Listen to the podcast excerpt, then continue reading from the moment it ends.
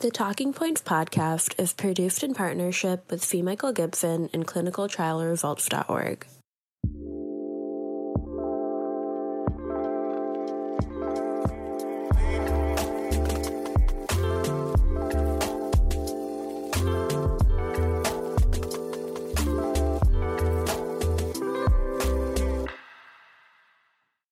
Justin Ezekowitz and Mike Gibson coming to you from ACC 2022, and we are talking about the Sodium HF study, uh, a trial looking at an intervention in dietary sodium in heart failure patients. Justin, talk to us a little bit about the background of the study, what you did, what you found, and how does it change practice? First of all, thanks for having me on this uh, interview because I, I think this is an important topic for many clinicians as we do this in our daily life. We see a patient and we say, eat less salt in your diet. That's a very standard thing that uh, I've done and I continue to do, and many of us uh, would think about. But the background upon which we make this kind of statement is really based on really historical teaching. And we've been doing this for over 100 years without really good science behind why do we actually do this. So, uh, as we noticed in our clinical practice, we were doing this all the time. So, we decided to really test the hypothesis that does the reduction of dietary sodium lead to uh, an improvement and a reduction in clinical events? And so we looked at the literature and noticed that there's a scant amount of data, good observational data showing that higher sodium diets lead to further clinical events for patients with heart failure. Small clinical trials showing a, hint that reducing dietary sodium might lead to fewer clinical events, but really no consistent results across any of the endpoints that we would standardly uh, look at in a clinical trial. So we uh, accordingly designed a trial that was a, a behavioral intervention. Really, it's a dietary uh, materials or a behavioral intervention, uh, rather than taking the approach that very good uh, trials such as the DASH diet, uh, the DASH trials did, which was they you know fed patients each meal each day. Uh, we took a menu-based approach, which was to really, um, you know, treat patients like they are free living. They go home and they make their own meals and cook with their family or friends. Uh, so we took a menu-based approach to really understand whether or not that approach would be a better way to do things and more sustainable and pragmatic in terms of how we do the intervention.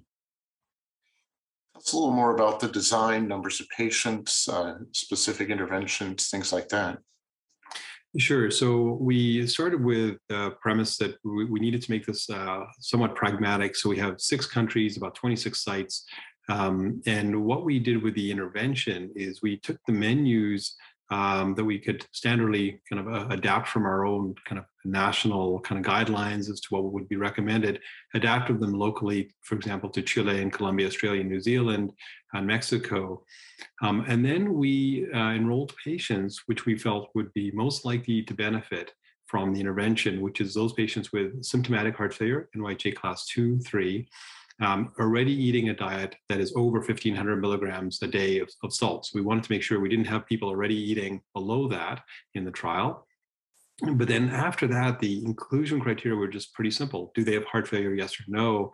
Um, and the exclusion criteria were, were pretty minimal.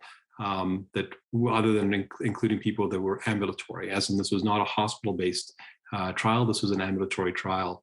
Uh, we had 841 patients that were enrolled uh, equally divided and allocated to one to one and randomized accordingly. The intervention started at very baseline where we assessed their, their food uh, into their sodium intake by the three day food records, which we did throughout the clinical trial. Um, that was chosen in a very pragmatic sense, as it can be done in a clinical trial but also in people who are on a diuretic. Three day food records are more meaningful to counsel patients than a urinary sodium. So we kind of had to make a pragmatic choice there. Once patients were in the trial, we assessed them every three months. Uh, I got them, gave them appropriate counseling, either usual care, which is follow your general advice that you've been given by your clinicians, um, or eat less than 1500 milligrams of sodium a day in your in your diet based on this menu-based system, which is really very straightforward. Um, it, how did you come up, uh, Justin? Excuse yeah. me. How did you come up with that number? I mean, is there an evidence base that you used to come up with that recommendation? Yeah, well, we were, uh, it's a great question. We were actually in an evidence free zone. And so one of the thoughts was how, you know, what level would be reasonable um, and what's, you know, current practice. So in general, the guidelines have been recommending around 2,400 milligrams a day or less, around 2,000 you know, milligrams or less. Um, and then the IO, um, the Institute of Medicine had a report saying everybody should be eating less than 1,500 milligrams a day. And what we looked at this and said, well, we actually we also don't have any better information. So what if we were to try to achieve that as our goal? So target that as the Institute of Medicine's kind of set their bar, and the evidence is, is pretty sketchy on how that comes about, but at least it's one anchor. Um, the other part was we wanted to achieve, our goal was to achieve about 500 or 600 milligrams of sodium lowering between the two groups or differences between the two groups. The Canadian um, average for a patient with heart failure is around 2,200 to 2,400 milligrams a day. So it's around there. Um, so we we kind of made a very pragmatic choice of the 1500 milligrams a day. So, um, which is, I think, one of the good questions that people should ask about the, the, the trial that we did. And, uh, well, what did you find? Yeah, well, well first of all, we uh, we um, stopped the trial a little early because of a number of factors. We, we did have a data uh, monitoring committee to review the first 500 patients after 12 months of uh, complete follow-up. And in addition to operational considerations, as well as those during the pandemic, we decided to uh, stop enrollment at, eight, at 841 patients. Um, and so what we had ultimately found on our primary endpoint, which was all-cause mortality, cardiovascular hospitalization, or cardiovascular ER visit, that there was no difference in the clinical outcomes of that primary endpoint between the two groups. Now we had about 415 milligrams of sodium difference between the two groups, so we uh, got close to our 500 milligrams of difference between the two groups, but that did not result in a difference in the clinical endpoint of uh, that I've just mentioned, that composite outpoint. Um, we interestingly found in the when we broke it down into the pieces of the component that there was no difference in the ER visits. There was uh, numerically lower hospitalizations in the lower sodium group, uh, so cardiovascular hospitalizations. So that looked like it was trending towards the right direction. But conversely, we found even though there was a low rate of, of all-cause mortality, it was the, it was the, the flip side for the uh, for the all-cause mortality that there looked like numerically higher rate of all-cause mortality in the lower sodium group. Now, these are low event rate numbers, so I take these as they're not statistically significant, but they're you take them with a grain of salt, so to speak. I, I, was avoiding saying it, but yes, take it with a grain of salt.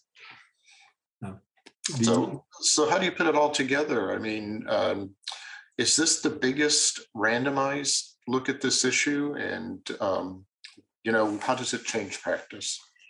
Yeah, well, well, this is the largest trial and it's got the longest duration of any of the trials that uh, have ever been done. So we really have to take this as our kind of best evidence for guidelines uh, when, when they kind of shape their practice. We had a couple of interesting other tidbits from the trial, which I think will inform um, how clinicians and patients think about this, which is uh, we also measured the, the quality of life uh, by KCCQ and showed that there was actually a quality of life improvement on the lower sodium diet compared to usual care. And that was very consistent across the overall summary score, the physical limitation score, and all the other metrics of KCCQ. In addition, the NYHA class, there was a higher probability of improving an NYHA class on a lower sodium diet compared to usual care the six minute walk test trended the right direction, but not clinically, not statistically significant. So putting that all together is that there does appear to be some effect. And I think an individual patient may choose um, to lower their sodium in their diet and know that there is some potential benefit. Clinicians should be careful about counseling broadly about lower sodium for everybody. I think that's a, an important message. And I'd say the guidelines will have to integrate this in as the largest trial as to how do they weigh the endpoint that, that is not, not statistically significantly different between low sodium and usual care. That does drive our how our guidelines think. So we have to put that all in context individually as well. You know, power, statistical power is a prospective issue. It's really dangerous to do in retrospect. But can you give us some sense of the statistical power uh, you know you had with the event rates at hand? Yeah, I think that's a nice key point. Is we had powered this for 80% power for that primary endpoint, and we had a slightly lower than expected event rate, which reduced our power. Uh, and then we stopped early, which further reduced that. And those things really do contribute to how we interpret the trial and our caution around and my conservative um, interpretation of our, our own data um, you know, uh, our without doing a retrospective power calculation, we were underpowered to, to show a meaningful difference in these two groups. Um, you know that's why the going forward is what is the next trial we do and how do we test this further? And that is a larger scope trial to really see if we can move the needle on this and, and really provide some guidance. But we were underpowered for uh, based on those factors i just mentioned as a trialist i know how hard it is to get the job done during a pandemic and now with the war uh, hopefully, after we get beyond those issues, I hope you, Justin, and your collaborators take another look at this issue. Very, very important. Uh, but thanks for contributing to evidence base. Thanks for joining us today.